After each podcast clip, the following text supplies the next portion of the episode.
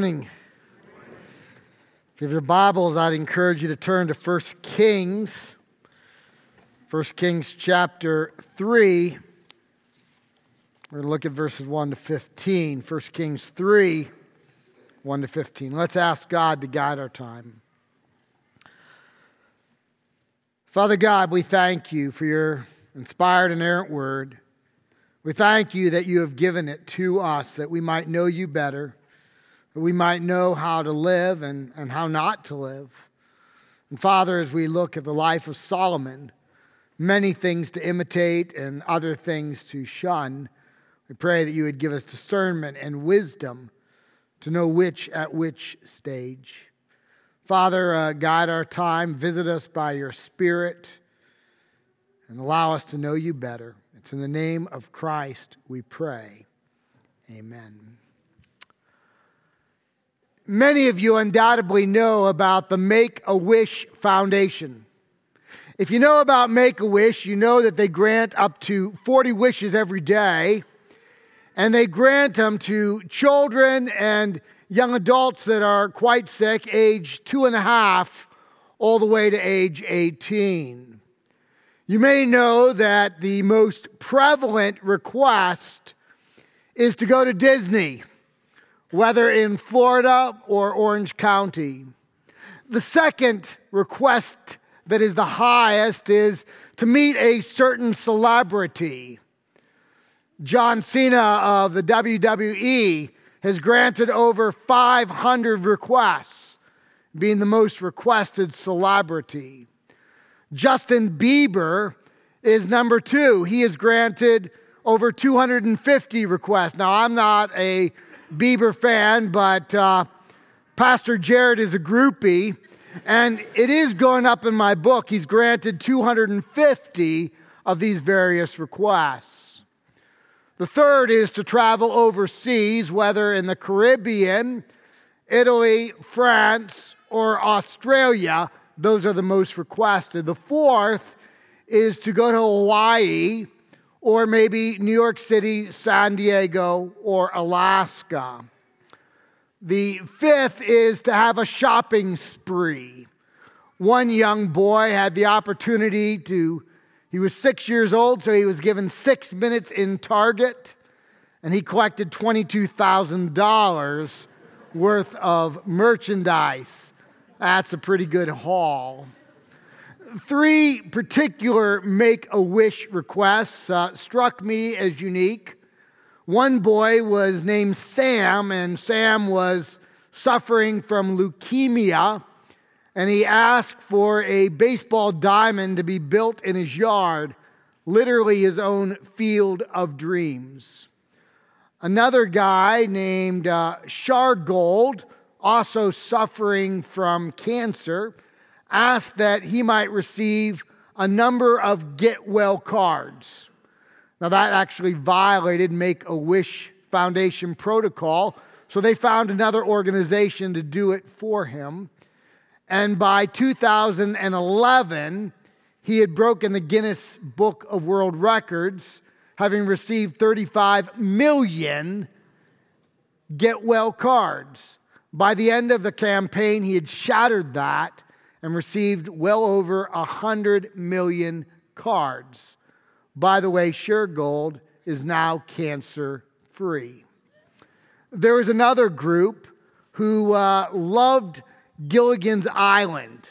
It was a show that uh, was canceled after only three seasons in 1967. You remember Gilligan and the skipper and Ginger and Mary Ann? Well, when the show was canceled, ostensibly, those on the USS Minnow were still stranded. Nobody had ever taken them off the island.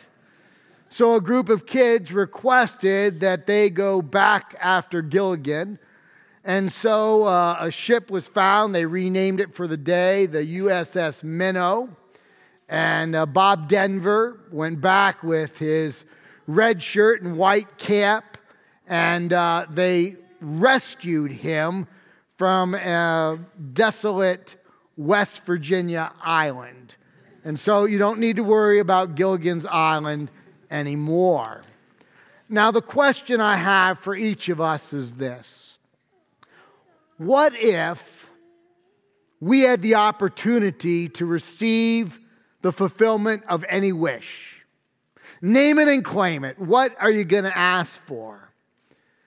Is it for bigger brains or better looks, a relationship to be restored, riches? What are you, what am I going to ask for? Of course, we know that Solomon received just such an opportunity, and it's recorded for us in 1 Kings 3. Let's pick up in verse 1 and let's read all the way to verse 10. Solomon made a marriage alliance with Pharaoh, king of Egypt. He took Pharaoh's daughter and brought her into the city of David, that is Jerusalem, until he had finished building his own house and the house of the Lord, that's the temple on the Temple Mount, and the wall around Jerusalem. The people were sacrificing at the high places, the Bamahs, however, because no house had yet been built for the name of the Lord. Solomon loved the Lord, walking in the statutes of David his father. Only the Hebrew word raq, this means, in contrast to how he loved the Lord, he did this. Only he sacrificed and made offerings at the high places. And the king went to Gibeon to sacrifice there, for that was the great high place. Solomon used to offer a thousand burnt offerings on that altar. At Gibeon, the Lord appeared to Solomon in a dream by night, and God said, Ask, what shall I give you? And Solomon said, You have shown great and steadfast love to your servant David, my father because he walked before you in faithfulness, in righteousness, and in uprightness of heart toward you. And you have kept for him this great and steadfast love, and have given him a son to sit on his throne this day, that is Solomon. And now, O Lord my God, you have made your servant king in place of David my father, although I am but a little child. He's actually 20 years old. I do not know how to go out or come in. And your servant is in the midst of your people whom you have chosen, a great people, too many to be numbered or counted for multitude. Give your servant, therefore, an understanding mind to govern your people, that I may discern between good and evil. For who is able to govern this, your great people? It pleased the Lord that Solomon had asked thus. As you well know, Solomon is the last of the undivided kingdom. There are three kings of the 12 tribes. There was first Saul, who really didn't have a heart for God. Then there was David, who had a full heart for God. And then David's son Solomon, who had a half a heart for God.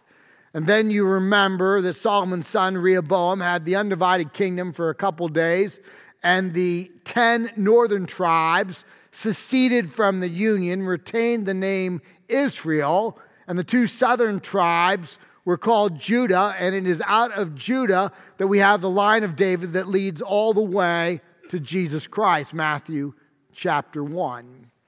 And we see in the text that Solomon has largely early on in his life a heart for God, but it's not a full heart for God. In fact, we will see harbingers of trouble from chapters 3 to 10, but throughout chapters 3 to 10, by and large, Solomon loves and serves the Lord. But by chapter 11, because of the harbingers of sin that he allowed in his life from chapters 3 to 10, in chapter 11, because of these women he married, women who did not love the Lord, it says that they turned his heart towards other gods, false gods, and he began to walk away from his relationship with the Lord. Solomon is the first in a long line. I trust it includes nobody here, a long line of those who start their spiritual walk well, but they fade fast.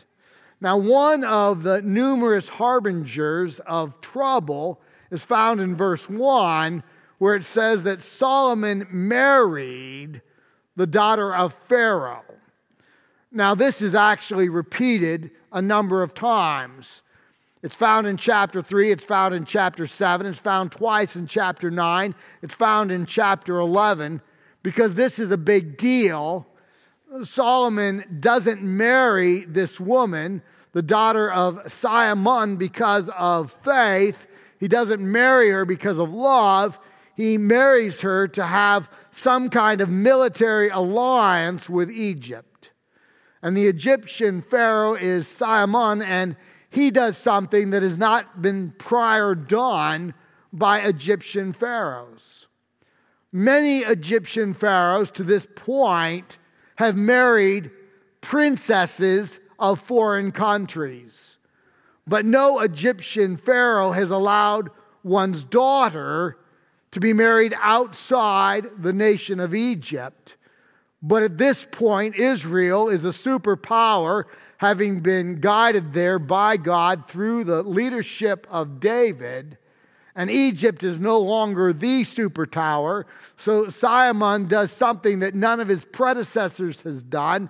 He allows his daughter in a military alliance to be married to Solomon. The problem in Scripture is not an interracial marriage. That is not the issue. The problem is an interfaith marriage. It's a marriage between someone who loves and serves the one true God and someone who does not. In fact, Scripture makes very little comment about interracial marriages, but what it makes is profound. You think with me all the way back to Numbers chapter 12, verse 1. And in Numbers chapter 12, verse 1, Moses marries a woman from Cush a Cushite. So Moses is light olive skinned. A woman from Cush, a Cushite, is from Ethiopia. It is a jet black skinned woman.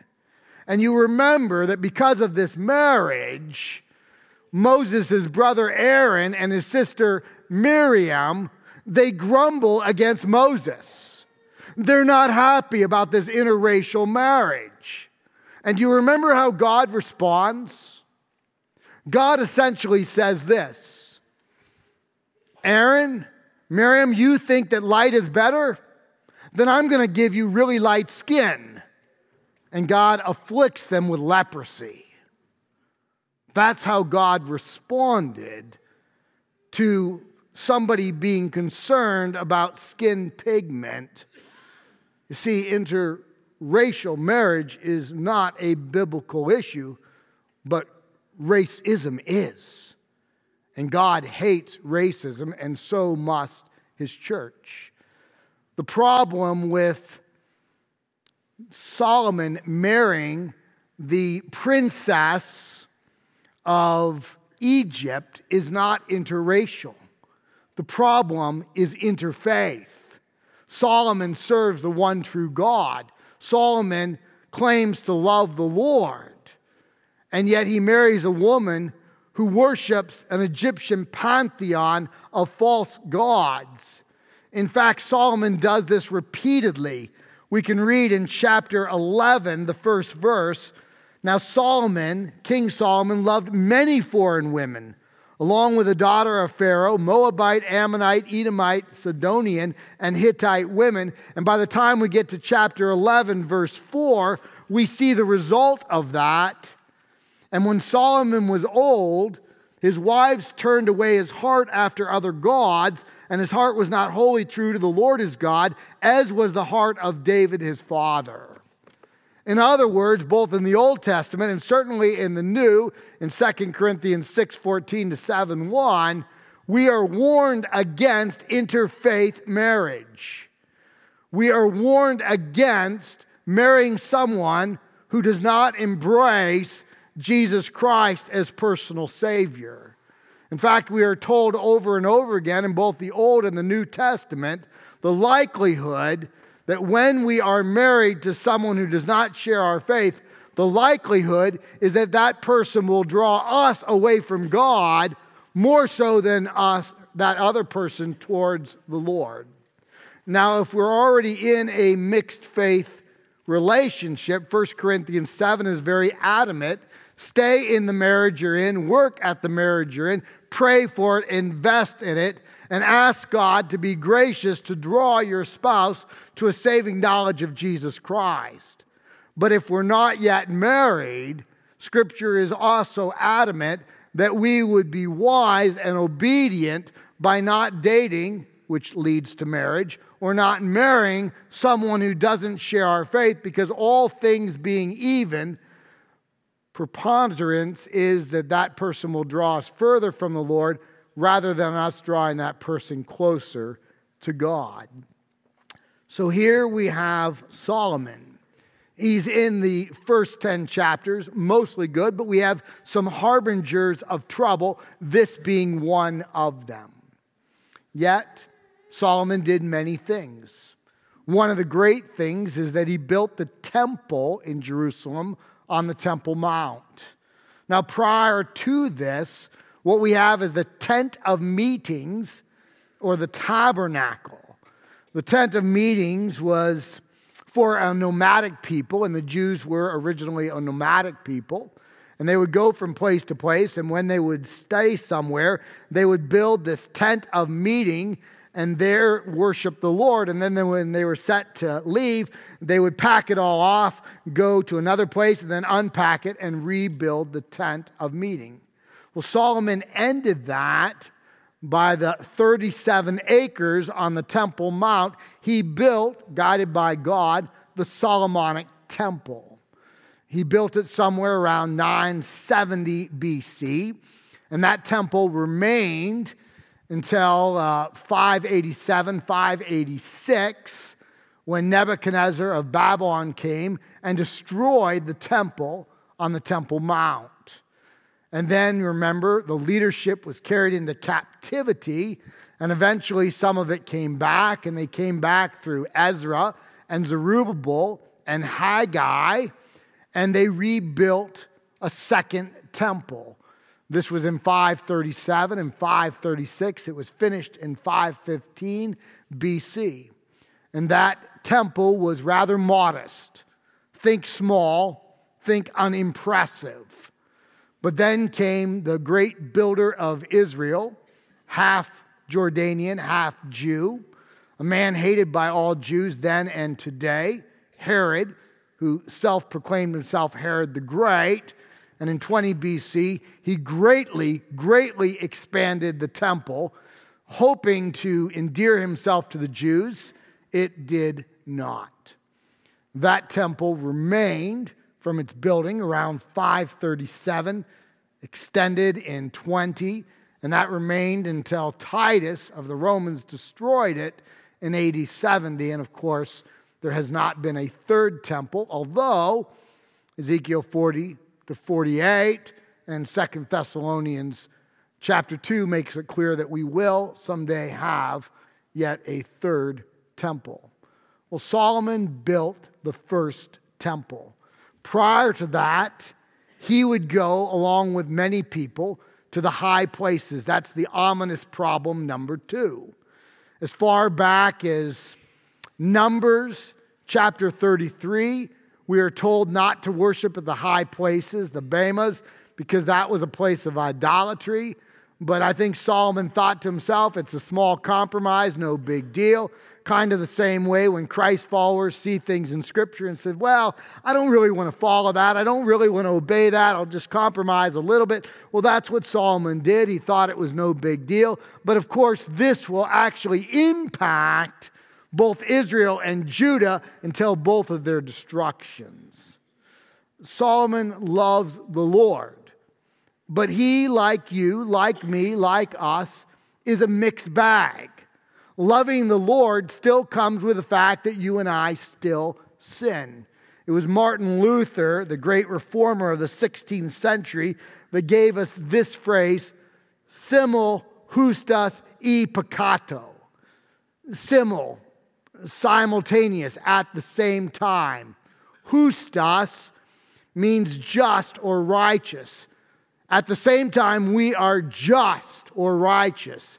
You know what E is from uh, Shakespeare. You remember when we have uh, Julius Caesar being stabbed by Brutus, and he said, E to Brutus.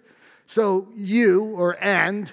So simultaneously, we are righteous and peccato sinners.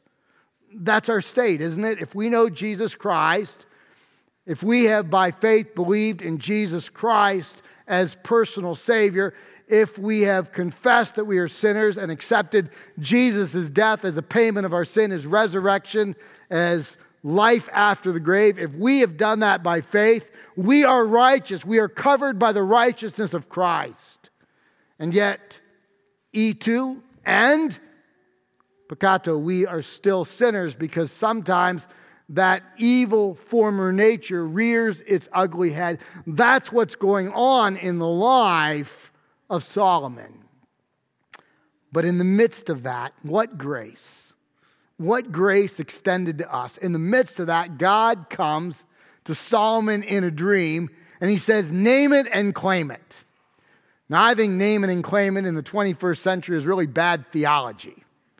Uh, it's all over the place, but this is historical literature. Historical literature tells us what happened once. It may not happen again. So, this idea of taking this passage and making it normative is to misunderstand how historical literature works.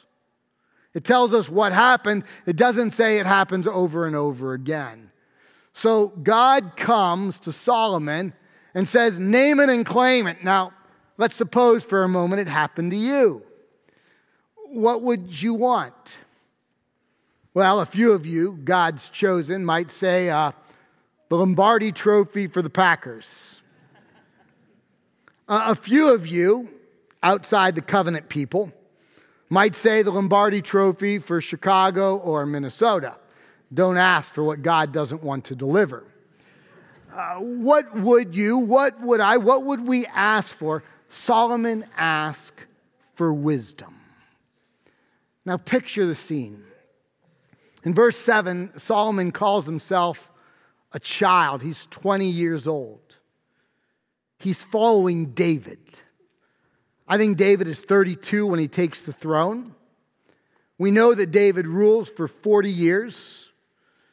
We know that during David's rule, the boundaries are expanded. God blesses the nation. It becomes a powerful superpower in its own right. And yet, now we have a 20 year old on the throne, maybe a very gifted 20 year old, but still inexperienced in life. And God comes to him and says, Name it and claim it. And you can imagine the maturity it takes for anyone at any age to say, What I want is to rule the people you have entrusted to me well. What I want is to be a wise individual. God, grant me that kind of wisdom. And I believe that the Lord loves these kind of prayer requests on our part, prayer requests for things that are right, for things that are good, for things that are glorifying. Maybe it's Matthew 6 9. Lord, allow your name to be exalted. Hallowed be thy name. Or maybe Matthew 6:10. Expand your kingdom. Thy kingdom come, thy will be done. Or Lord, maybe raise up individuals who will tell of your greatness to others and lead people into a saving knowledge. You remember what Jesus said in Matthew 9 38 Pray therefore to the Lord of the harvest to send out laborers into his harvest field, for the fields are white unto the harvest. Or maybe we say, Lord, grant me more of your spirit that I may honor you. We see something like that in Luke chapter 11, verse 13. It says this If you then, who are evil, know how to give good gifts to your children, how much more will the Heavenly Father give the Holy Spirit to those who ask. Or maybe, maybe like Solomon, we ask for wisdom. We want wisdom in our marriage. We want wisdom in our singleness. We want wisdom to raise our children or grandchildren. And James 1 5 and 6 says, Let anyone who lacks wisdom ask for wisdom by faith. And God, who gives graciously and without judgment, will grant it to us. Or maybe we ask for faith itself. Hebrews 11:6 says that without faith it is impossible to please God. You remember in Mark chapter 9, we have the father who brings his child who is afflicted with a demon to Jesus and asks Jesus to heal this child. And Jesus said, Do you have faith? And you remember what the father said I do believe. Help me in my unbelief. That is, grow me in my faith. Or you remember in Matthew 26, the disciples are tired, and Jesus said, Stay awake and pray. Pray that you may not give in to sin, for the spirit is willing, but the flesh is weak. And so we see these prayer requests all over Scripture. And I believe the Lord delights in answering these God centered, God glorifying, other valuing type of requests. And so Solomon says, Lord, will you grant me wisdom to lead your people? And God is delighted. Let's pick up again in our text. I want to continue on and read uh, verses 11 to 15. And God said to him, Because you have asked this, and have not asked for yourself long life or riches or the life of your enemies, but have asked for yourself understanding to discern what is right, behold, I now do according to your word. Behold, I give you a wise and discerning mind, so that none like you has been before you, and none like you shall arise after you. I give you also what you have not asked, both riches and honors, so that no other king shall compare with you all your days. And if, notice the condition, and if you walk in my ways, keeping my statutes and my commandments, as your father David walked, then I will wake or lengthen your days. And Solomon awoke, and behold, it was a dream. Then he came to Jerusalem and stood before the ark of the covenant of the Lord and offered up burnt offerings and peace offerings and made a feast for all of his servants. So Solomon asked wisely, and God said, I'm not only going to give you wisdom, I'm going to give you riches, and I'm going to give you honor. And Solomon, I will lengthen your day, I will extend your life, which, by the way, is a promise in Colossians if we're obedient to our parents. Actually, the promise is not a long life, it's a bad translation. It's an extended life. That is, from what God was going to give you, He will extend your life. Maybe for some, He will only give five years, but He extends someone's life to 10. Or maybe He's planning to give someone 70 years, and for honoring parents, he'll give him 85 years. He says to Solomon, I will extend your life if you walk in my path. Solomon lived to age 60. He was 20 when he took the throne. He ruled for 40 years. He had a half a heart for God. David, his predecessor, lived to 72.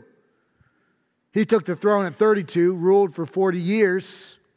He had a full heart for God. In other words, Solomon did not receive as much extended life as he could have, and he was not used by God here on earth to the degree that God desired to use him because Solomon was not fully obedient. So, what are we to do with the text? What are a few takeaways for us? First, I really don't think it is the right way to use Scripture to say we have a name it and claim it theology out of 1 Kings 3. That's to misunderstand historical theology by like a mile. But we do have a similar promise in the New Testament. In Matthew 6:33 it says this, seek ye first the kingdom of God and his righteousness. And then all these other things will be added unto you. So there's a conditional promise. If we seek the kingdom first, if we are righteous, then God delights in giving his people other good, God centered things. We have a very similar promise, but not quite name it and claim it, as is often abused today. Second, we need to remember that seemingly slight compromises not only impact our life, but they impact the lives of others.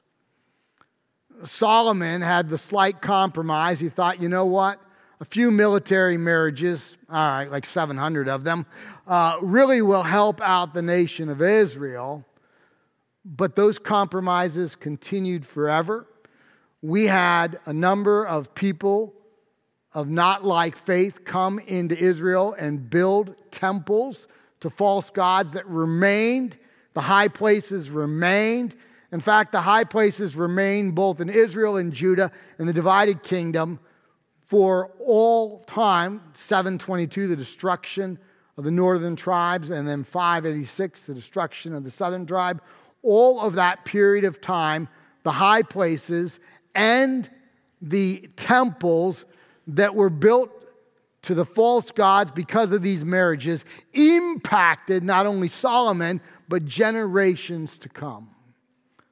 That's what slight compromise in my life does. It's what slight compromise in your life does. And so, again, if we're in an interfaith marriage, we work at it, we pray at it, we're invested in it.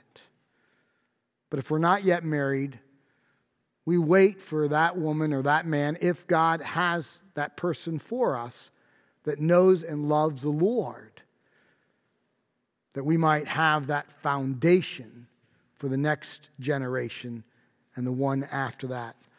Solomon compromised and it impacted generations. Finally, one of the great needs in our world today is wisdom, isn't it? I mean, look at our world. We need wisdom. And remember what James 1 5 and 6 says. If anyone lacks wisdom, let him ask for wisdom by faith to God who gives generously and without reproach, and God will grant it. We have access to wisdom.